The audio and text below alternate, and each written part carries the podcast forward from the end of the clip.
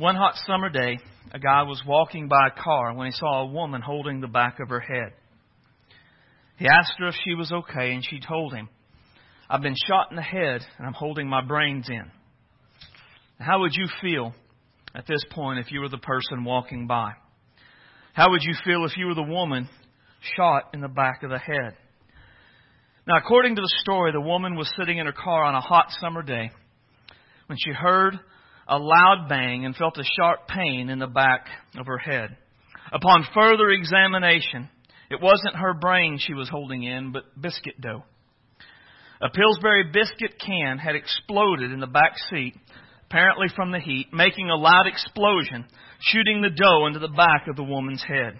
Now, my first thought when I read that was this summer I'm totally doing a science experiment to see if biscuit cans really explode. That will be an awesome day if that's the way it really works. But my second thought is that there are really people that that attitude, this reflects their attitude on a daily basis. People that, that always expect the worst. People that are always afraid. Right? If you're familiar with Winnie the Pooh, these people are often a, a combination of Eeyore and Piglet. Now, Piglet describes himself as small and frightfully fearful. So he is always afraid.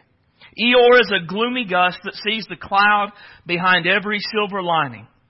And when you put them together, you find a person that is perpetually sad, constantly afraid of all the things that might happen.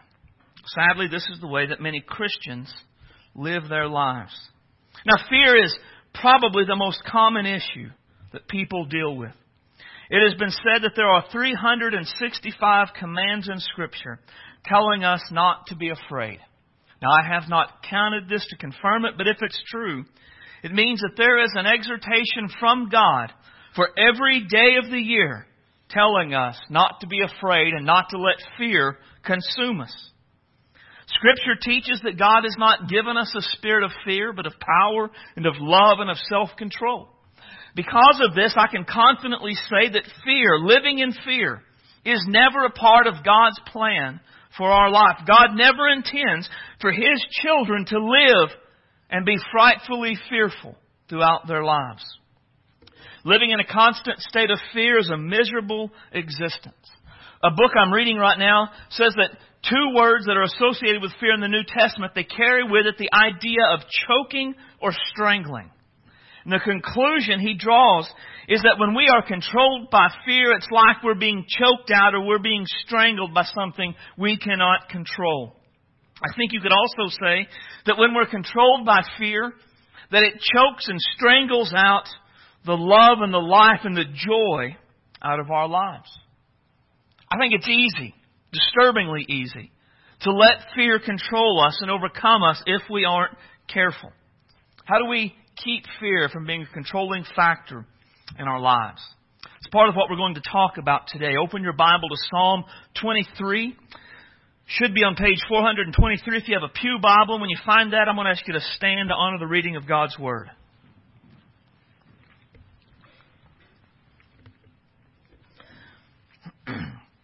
I'm going to read the entire psalm and then come back to the part we're going to focus on today. The Lord is my shepherd. I shall not want. He makes me to lie down in green pastures. He leads me beside the still waters. He restores my soul. He leads me in the paths of righteousness for his name's sake. Yea, though I walk through the valley of the shadow of death, I will fear no evil, for you are with me. Your rod and your staff, they comfort me. You prepare a table before me in the presence of my enemies. You anoint my head with oil. My cup runs over. Surely goodness and mercy shall follow me all the days of my life, and I will dwell in the house of the Lord forever. Verse 4 Yea, though I walk through the valley of the shadow of death, I will fear no evil, for you are with me. Your rod and your staff, they comfort me title of the message this morning is I Will Fear No Evil. Let's pray. Heavenly Father, we love you today. You are great and awesome and worthy of our praise and worthy of our devotion. You are you are more amazing than words can describe. You are more awesome than our minds can comprehend. You are so good that we, we cannot fathom the level of goodness that you, that you have, that you bestow, and that you show upon the world. Your love for sinful, rebellious mankind is amazing. Your willingness to come down and to work on our behalf. Father, it is just a, a tremendous thought to know that the great, the holy, and the awesome God of the Bible, He cares about our lives. And He cares about our cares, and He cares about our fears. That He has chosen to walk with us, to guide us, and to help us all throughout our life. Father, we want all of our lives to bring glory and honor to your name. We want all that we say and all that we do and all that we are to testify of the fact that you have changed us, that you are at work in us, and that Jesus is Lord over us. We live in a world that is often fearful, and it is easily to feel small and frightfully fearful by all that's going on. This is not how you intend for your people to live. So today, as we study your word, open our hearts to understand it. Help us to let your word sink deep into our hearts, that it would bring forth change into our lives, that we would live confidently in this world, knowing that you are with us, that you care about us, that you go before us. Father, fill me today with your Holy Spirit and give me clarity of thought, clarity of speech, that I could speak your word in your ways for your glory. Father, help us to respond in ways that demonstrate our desire to be your sheep, to be your people, wholly devoted to doing your will be glorified in all that happens. And we'll be careful to give you the praise, for you alone deserve it. We ask all of this in the matchless name of Jesus Christ, our Savior. Amen. But you may be seated.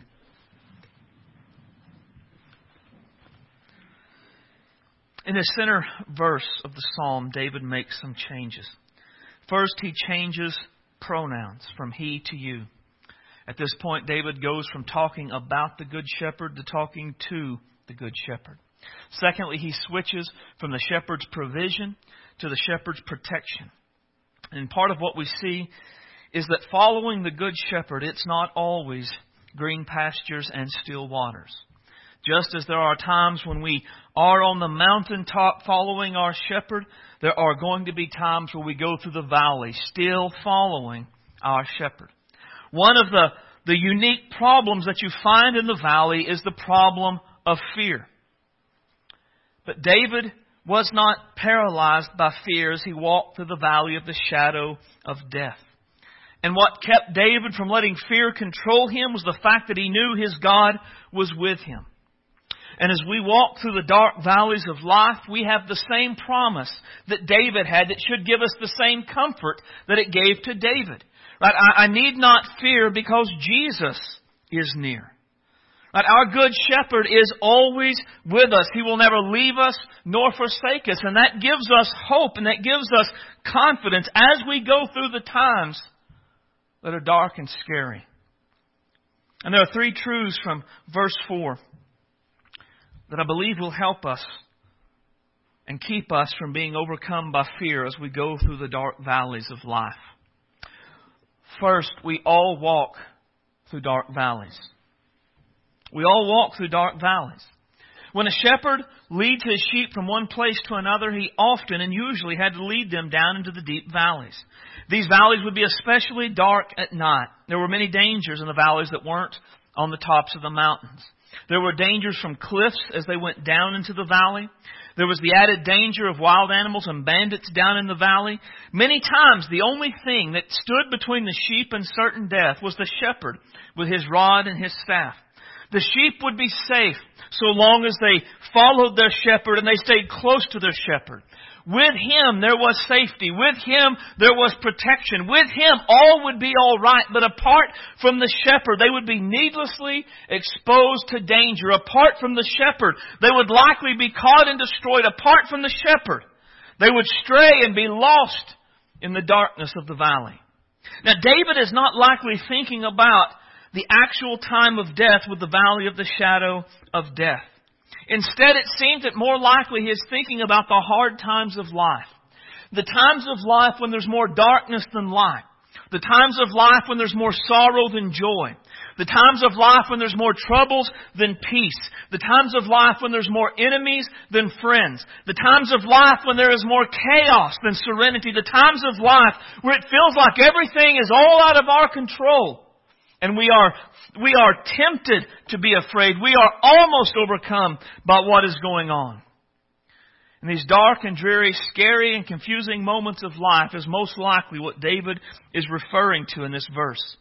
And it's important to notice that David said that he, he walks through the valley of the shadow of death. And he does this as he follows the shepherd. Going through the dark valley is not a matter of leaving the shepherd behind and going own, our own way. As David followed his shepherd, he had to go through the dark valley. The reality is, some valleys just have to be gone through. To get to where God needs us to be at times, we will have to go through the dark valleys of life. Now one of the things I really like about this is that David wasn't just theorizing about the fact that God's presence should give us comfort. David wasn't a guy that lived in an ivory tower and his life was peaceful and perfect and he looked down upon the masses and he said, do this and live this way. David had lived in the trenches. David had gone through the dark valleys. David had spent years with the king of Israel chasing after him, trying to kill him. What kept him going in those times? What kept him from being overwhelmed? It was a time when his God was there.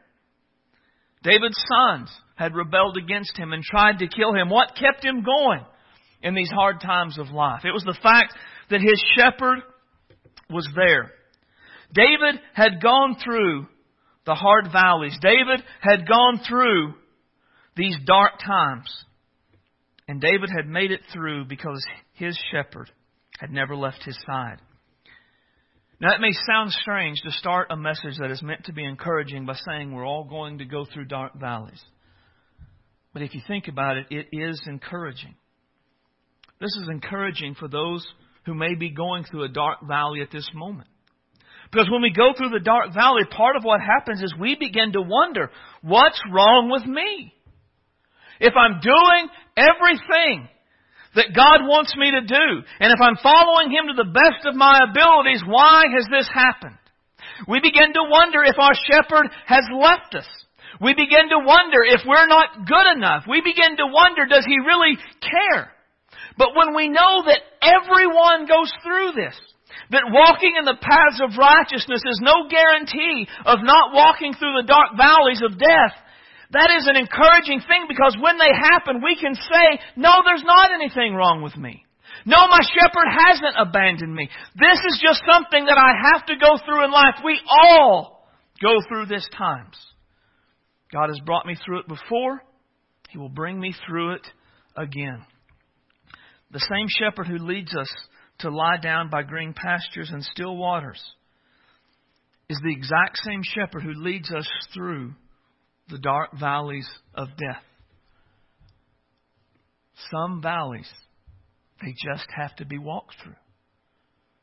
To get to where God wants us to be, to be what God wants us to be, it often requires us to go down into the valley, into the darkness, listening to and following our shepherd, trusting that he will see us through to the other side. Secondly, Jesus is always with me.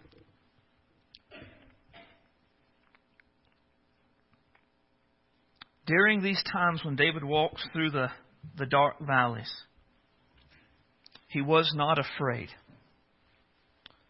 And that's a pretty big statement because David's valleys were sometimes fairly significant.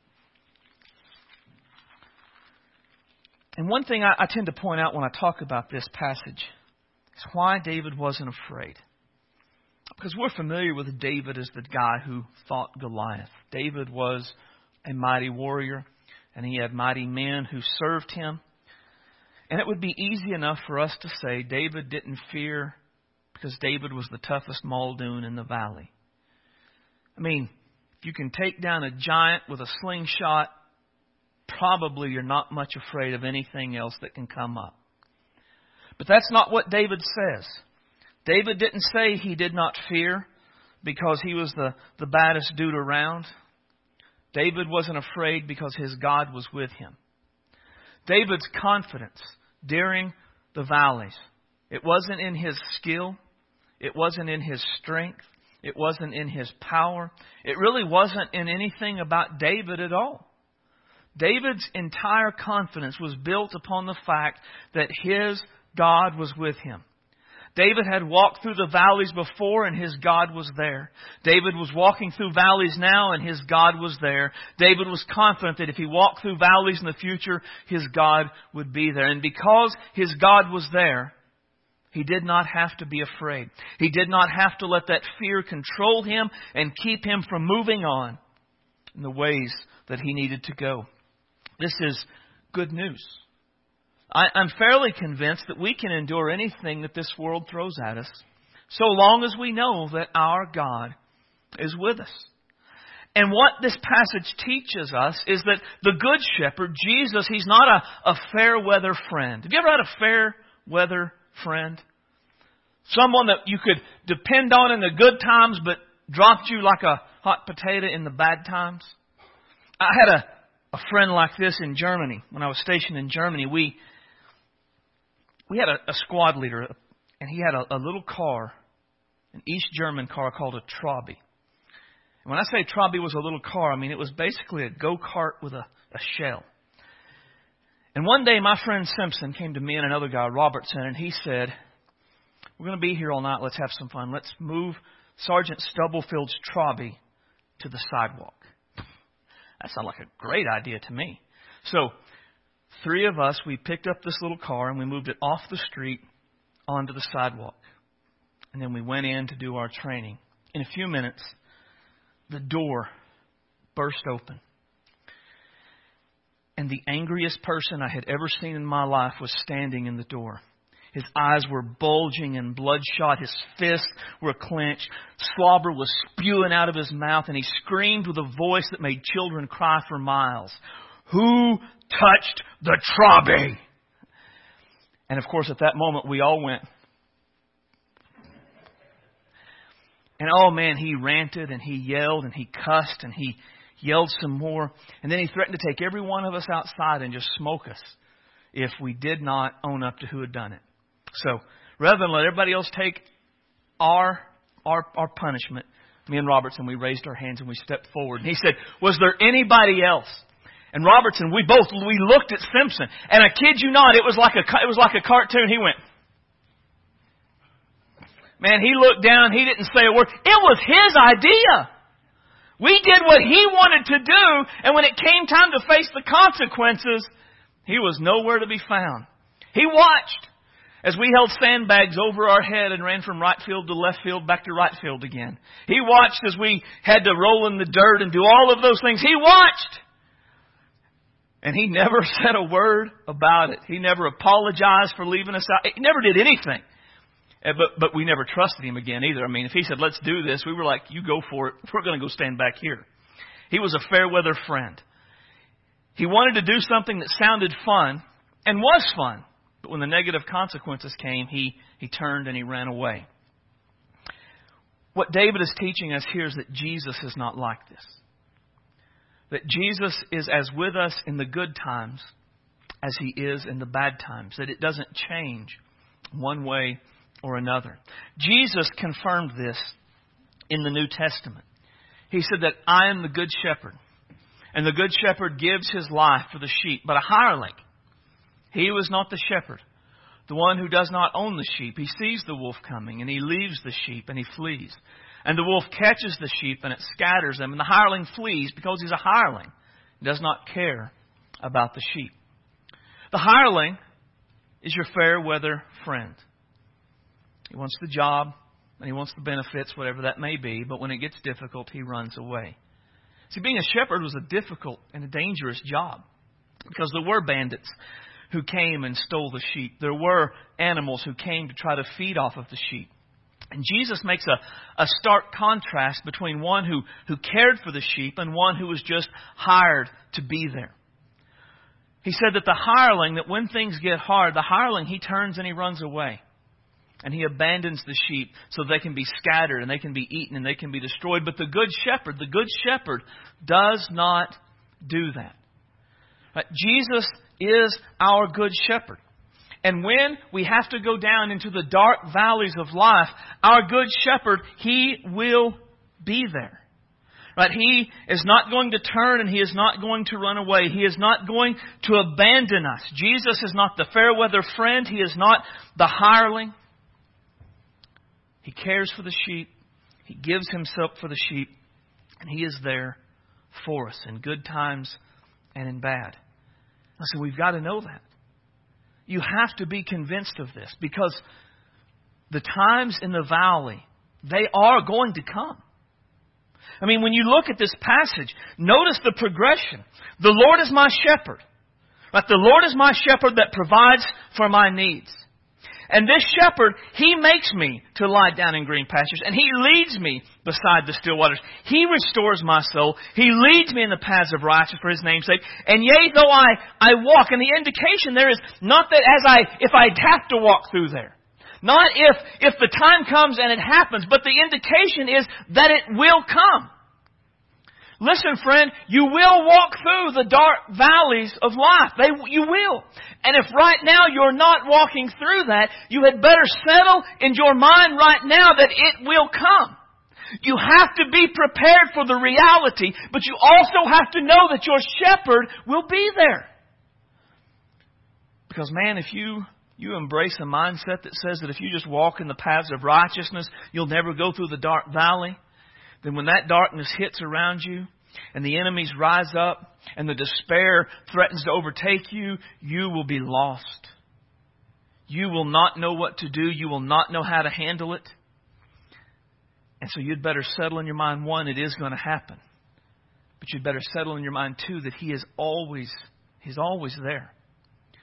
the start of the service, I read Mark chapter 6. And the reason I read Mark 6 is because Jesus, He sends the disciples away. He sent them into the storm. It didn't come up and Jesus was like, oh no, a storm. No, He sent them knowing that the storm would come.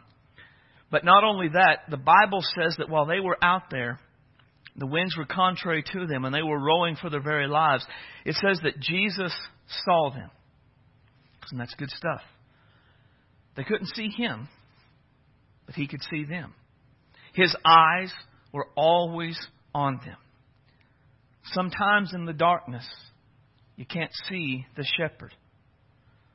But just because we can't see him doesn't mean he can't see us. Just because we don't see what he's doing doesn't mean he's not there. And you have to settle in your mind, no matter what. The circumstances of my life, they do not guarantee whether or not my Savior is there. He is always there.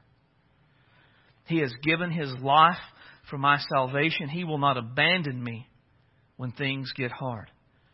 My shepherd is there with me in the good times and in the bad. The shepherd that leads me to the green pastures and the still waters will lead me through the valley of the shadow of death. If I just stay close to him, if I listen for his voice, if I continually follow him, at some point I will come back up out on the side of the mountain because he is always there. Trust, trust above all else that your Savior, your shepherd, will never leave you nor forsake you. He will never abandon you. He will always be there with you. And then, thirdly, Jesus is always for me. David says that your rod and your staff, they comfort me. Now, growing up, I heard a lot of stories about the rod and the staff of the shepherd that he used to, to discipline the sheep that strayed from the flock. Let me share with you how one of these illustrations goes. A foreigner traveling in Israel became acquainted with a shepherd. Each morning he noticed the shepherd taking food to a sheep that had broken that had a broken leg. As he looked at the animal, he asked the shepherd, How did the sheep break its leg? Did it meet with an accident, fall into a hole, some animal break its leg? No, said the shepherd. I broke the sheep's leg myself. You broke it yourself? asked the surprised traveler. Yes. See, this is a wayward sheep. It would not stay with the flock, but would lead the sheep astray. Then it wouldn't let me near it, so I had to break the sheep's leg so that it would allow me, day by day, to feed it. In doing this, it will get to know me as its shepherd, trust me as its guide, and keep me with the flock, or keep with the flock. Now, the point of the story usually is that this is a picture of what Jesus will do to us when we stray. I don't know about you, the picture of Jesus with a stick going to break my leg when I stray, that doesn't bring me all kinds of comfort in life. As a kid in children's church, that's one of the most terrifying thoughts I ever had in my whole life. Because, you know, we sing a song, prone to wander, Lord, I feel it. Wandering, Jesus is going to break my leg. I mean, there's not a, there's nothing good or happy about that at all. And so I, I was, that was just a horrifying concept to me as a child. And, and, and so I thought, man, that, I mean, this psalm is such a psalm of, of hope and encouragement and goodness. Surely the point of the rod and the staff giving comfort isn't that if I wander too far, Jesus is going to grab me and break my little leg and make me stay beside him. So I studied. And I began to find out that while the rod and staff were often used for correction, it wasn't in the break leg sort of way. If a sheep was wandering off, they might use the rod to pull them back onto the right track. If a sheep fell off, they might use the hook to pick them up and to pull them back up. All of this was done in care and love. But I don't even think that really is the picture that David is trying to get across to us of what the Good Shepherd does with his rod and his staff. I mean, the Good Shepherd obviously corrects us when we stray, and he brings us back onto the right path, and that is a very comforting thought. But I think the better picture of the, the rod and the staff is to understand that really a rod and a staff, they were weapons. They were, they were defensive and offensive weapons that the shepherd had to protect the sheep. Remember that David of course, was a shepherd himself. And later in his life, he gave this testimony about being a shepherd. David said to Saul, Your, your servant used to keep his father's sheep, and when a lion or a bear came and took the lamb out of the flock, I went after it, and I struck it, and I delivered the lamb from its mouth. And when it arose against me, I caught it by its beard and struck and killed it. See, David knew what it was to have a sheep stray. He knew what it was to have a predator take the sheep. As a good shepherd himself, David did not abandon the sheep when they strayed. He went after them. As a good shepherd, when the predator took the sheep, David did not abandon the sheep. He went after it. But notice what he did to the predator. He, he struck it. What do you imagine David struck the predator with? With his rod or with his staff? See, the picture of the rod and the staff isn't that of Jesus having a weapon to beat us into submission. It is a picture of Jesus having a weapon that he protects us when the enemy comes against us. To really wrap your mind around this, imagine imagine we are a flock of sheep. As we are sitting in the valley late at night, we hear the familiar sound of a wolf growling. Terrifying sound to a sheep, I would imagine. And as the wolf growls and begins to walk toward us, the hireling is working with the shepherd. He, he drops his stuff and he runs away as fast as he can. And the wolf begins to move faster and faster to, to scatter the sheep, to destroy the sheep. And just before it seems that the wolf is about to get to us to destroy us, suddenly our shepherd stands between us and the wolf with his rod and his staff. And with deadly precision and absolute commitment, he fights the wolves to the best of his abilities. He fights them off until the survivors flee. And then the shepherd stands and he makes sure we're okay. And he checks on us one at a time. And then he goes back to doing his guard and what he had always done to care for us, to protect us, to ensure we got to the place he needed us to go. That is far more the picture of the shepherd with his rod and his staff than anything else. In, in John 10, where Jesus talks about being the good shepherd, he, he connects it to being the good shepherd that lays down his life for the sheep, that fights on our behalf, protects us to the very best of his abilities. What this means for you and I on a practical level is in the valley, even if we can't see the shepherd, he's there.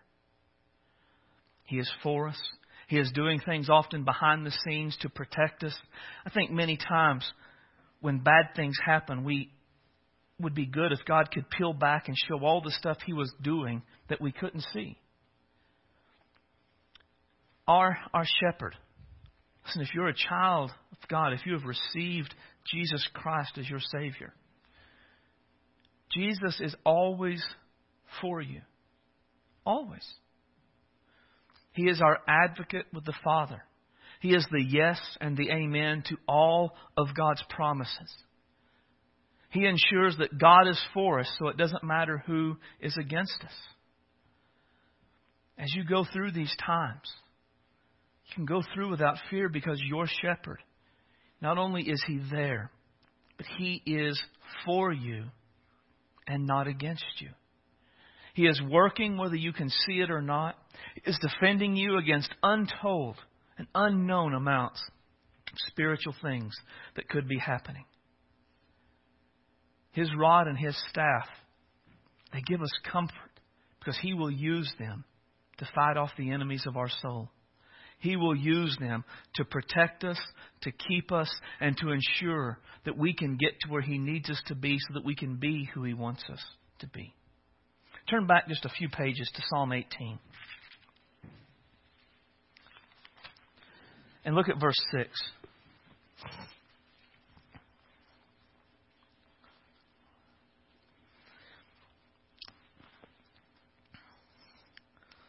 David says, In my distress, well, verse 4, look at verse 4.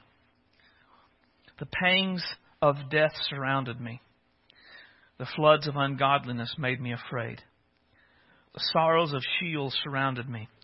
The snares of death confronted me. Now that sounds like a valley of the shadow of death kind of moment, doesn't it? Felt like he was going to die. The floods of ungodliness that made him afraid. It was almost like he had enemies that just were in a flood that were overwhelming him. He felt like he was not going to make it. Everywhere he looked, all he saw was the fact that he was not going to survive this problem. So what did he do?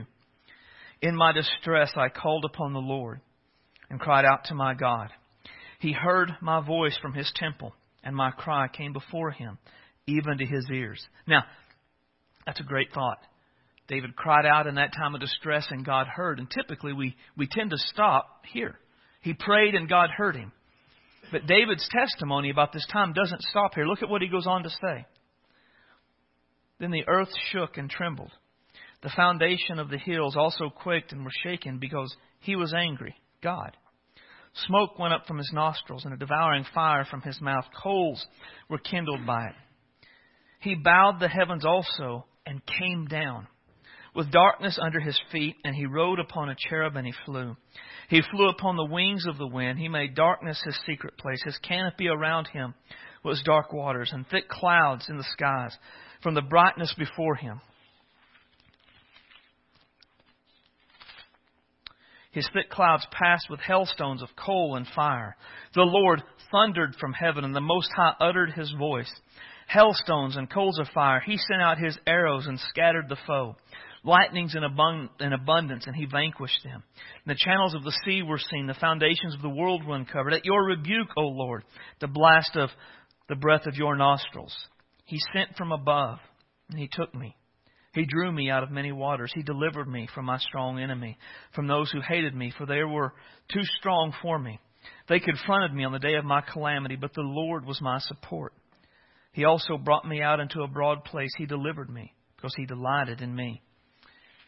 And what I like about this is in David's distress, he cried out to God. God didn't say, Man, that's bad. I hope it gets better for you.